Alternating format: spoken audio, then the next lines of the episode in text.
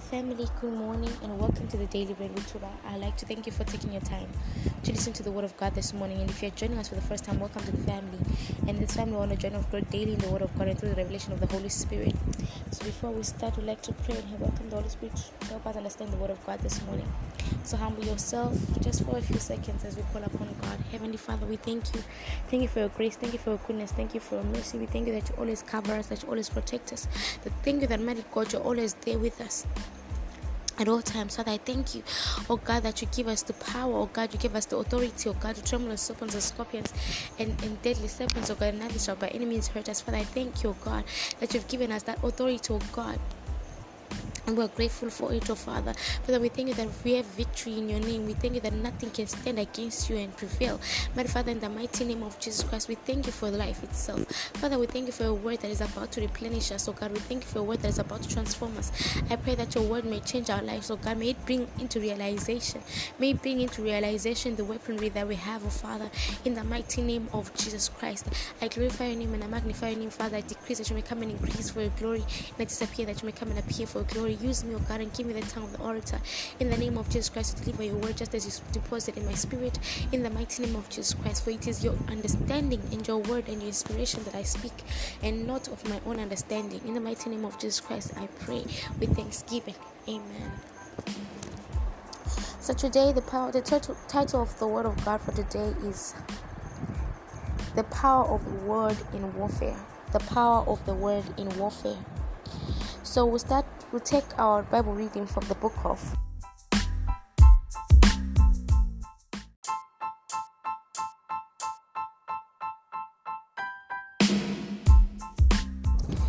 So we're going to start with the book of Ephesians. We're taking from the book of Ephesians, chapter 6 and verse 11. There basically three scriptures that we're going to focus on today Ephesians chapter 6 and 11, 2 Corinthians chapter 10, verse 4, and Hebrews chapter 4 and verse 12. So we're going to start from the book of Ephesians, Ephesians chapter 6 and 12. Ephesians chapter 6 and verse 12. Ephesians chapter 6 and verse 12. We know this scripture. And it says, For we do not wrestle against flesh and blood, but against principalities and powers against the rulers of darkness of this age and against the spiritual hosts of wickedness in the heavenly places. Then it says, Take up the arm of God that you may be able to stand the, in the evil day, having done all to stand, therefore having girded your waist with truth, putting on the breastplate of righteousness, and having shod your feet with the preparation of the gospel of peace, above all taking the shield of faith, which you have been able to quench the fiery darts of the wicked one, and take the helmet of salvation and the sword of the Spirit, which is the word of God. This is the most important verse of today's message. And take up the helmet of salvation and the sword of the Spirit, which is the word of God. Why do they say that whenever we pray, Today we're talking about um, the word of God in warfare. When we pray, they say use the word of God, and the prayer that has got the word of God avails much more than a prayer without the word of God. It's because the word of God has got power, the word of God is light, the word of God is, is, is, is alive, the word of God is active, and there is an authority that comes in speaking the word of God. The word of God is like is like light. The Bible tells us that the entrance of thy word of God bringeth light. So everything that is from the devil operates in darkness, and therefore when we use the word of God, it is like light. And the Bible says that light shineth in darkness, and the darkness cannot comprehend it. So which means, in other words, the darkness flees at the sight of light. So that's why they say use the word of God. Use the word of God because the word of God is a powerful weapon. At the end of this podcast, you will know how to use the word of God in battle, not just to know that we are supposed to use the word of God in battle. So it says that take up the sword of the spirit, which is the word of God. So that's the first scripture. The second scripture is Second Corinthians chapter 10 and verse 4. Second Corinthians chapter 10 and verse 4. 10 and verse 4. And it says, For the weapons of our warfare are not carnal, but they are mighty in God for pulling down of strongholds. The weapons of the warfare of our warfare are not carnal, but they are mighty for the pulling down of strongholds. What I want you to understand this morning, child of God, is that when you use the word of God, the word of God is not a carnal weapon, it is a spiritual weapon. The Bible just told us that we do not wrestle against flesh and blood, but against principalities and powers and the rulers of darkness in the in the heavenly places, which means we are battling against spirits. We are battling against spirits. The fiery darts of the enemy, they are not all physical, some are spiritual. Mostly they are spiritual because everything happens in the spirit before it happens in the physical. So, how do we use this word of God? We're going there slowly and surely we'll get there. The weapons of our warfare are not carnal, but they are mighty for the pulling down of strongholds. These strongholds are the spirits of the devil. Amen. Let's go to verse to Hebrews chapter 4 and 11, which is our last scripture. Before I start to get into the business of the day, I to read the scripture so that I paint the background.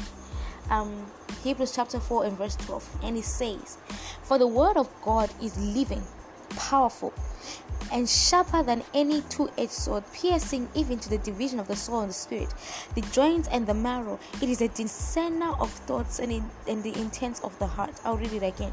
For the word of God is, a, is living, powerful, sharper than any two edged sword, piercing even to the division of the soul and the spirit, and the joints and marrow. And it is a discerner of the hearts and intents of, of the thoughts and intents of the heart scripture is just telling us about the power of the word of God. Now that I've, I've, I've shown, I've shared scriptures on what the word of God is, say that the word of God is the sword of the spirit. And when we are in battle, you have to put your whole arm of God. But most importantly, the sword of the spirit is what helps you to fight against the enemy. When you look at a full armor, there is the helmet, there is the breastplate, there is the, um, the, the, the, the belt of truth. But one thing that is there, there is the shield also. The shield helps you to cover yourself from the fiery darts of the enemy. But it is the sword that helps you to fight and to strike the enemy. So now today we're talking about the word of God that is the sword of the spirit in battle. How we use the word of God and the, as, the, as the sword of the spirit in battle. First of all, you have to understand that the weapons of your warfare are not carnal. So the moment you to pick up your word to pray in the spirit, know that you are not fighting against human beings, you are fighting against spiritual things. Amen. Know that your weapons are not are not carnal. Now that you know that your weapon is is not carnal, know that that weapon that you are using, which is the word of God, has got the power to pull down strongholds and every imagination that exalts itself about God, God Almighty, above God Almighty it starts from us understanding what the sword of the spirit is the word of god. The word bible tells us that the word of god is is the foundation of the earth. God made the word world using the word of god. He made the world using the word of god. It was the fire. He framed the, the foundations of the earth through the word of god. And Hebrews chapter 4 and 12 tells us that the word of God is alive and active. So we have to first understand your sword before you use it. Many of us we've heard we've heard of this thing that we have to use pray, word of God in prayer. I myself have to, used to be a victim before the Holy Spirit gave me this revelation of just speaking scriptures as I pray. But do you know speaking scriptures as, as you pray is just like waving your sword at the enemy and not knowing how to use it. I, I think in, in previous podcasts I spoke about how you should chisel one sword. The Holy Spirit one day told me that wake up, chisel your sword, and I was like, what does that mean? It means that take your word, the word of God that you're going to use in prayer. I want you to understand it. What's used is is your sword if you do not know how to use it. This is where we're coming on the word of God in warfare. You how you use the word of God in warfare is you understanding the scripture and having the revelation behind the scripture before using the scripture in prayer. The enemy can tell when you do not have revelation of what you speak when you're praying or when you're when you're when you're attacking him. He knows that you're just speaking merely the word, and so because you don't have revelation and in-depth understanding, he can use his trickery against you, even using the word that you used to, you know, fight against them. So you have to have revelation of what you're saying. Chiseling your sword. You're carrying the word of, the, of God. Carrying the word of God only is not enough. You've got to know the word of God for you to use it in prayer. The word of God for you to use it in warfare. The word of God is a sword of the spirit. So you have to chisel the sword. By chiseling, I mean like sharpen your sword so that when you strike the enemy, you strike the enemy dead. And how do we do that? We, we, we meditate on the word of God. That scripture that you want to use for prayer for prayer today in the in the spiritual warfare, pardon me. Understand it and have the revelation of the word. I want to tell you one spiritual nugget that there is no restriction in using the word of God as your sword. What do I mean?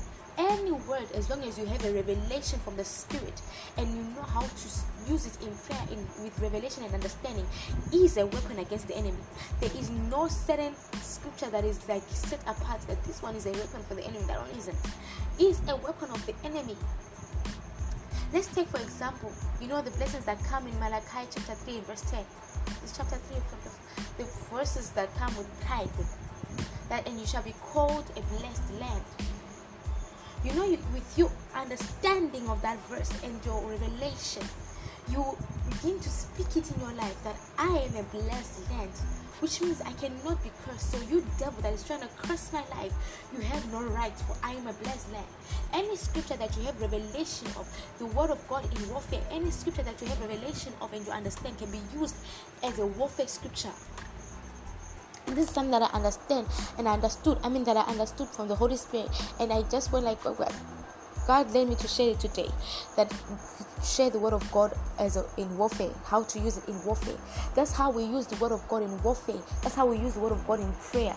Many of us, like how I used to do myself, I'll just speak the scriptures as I'm praying without understanding, without in depth revelation. When you have in depth revelation, you know how to use your sword. Just imagine this scenario you are in battle, you're carrying a sword, and you know that the sword that you're carrying has got the power to kill the enemy, but it is not sharp enough. Why? Because you don't understand, you didn't prepare it properly. Having revelation of your scripture, using scriptures in warfare, you have to prepare yourself properly. Draw out your battle plan. Prepare yourself properly. Read your word and understand your word. A person that is said to have your word, the word of God in them, is not the person that knows many scriptures and knows how to quote them, but it's a person that knows and understands the revelation behind the scripture. We say you have the word because we say you have the revelation of the word. You don't just speak the word because you know it. You have the you speak the word because you you just you don't just speak the word of God because you know the scripture. Pardon me, but you speak the word of God because you know the word in depth.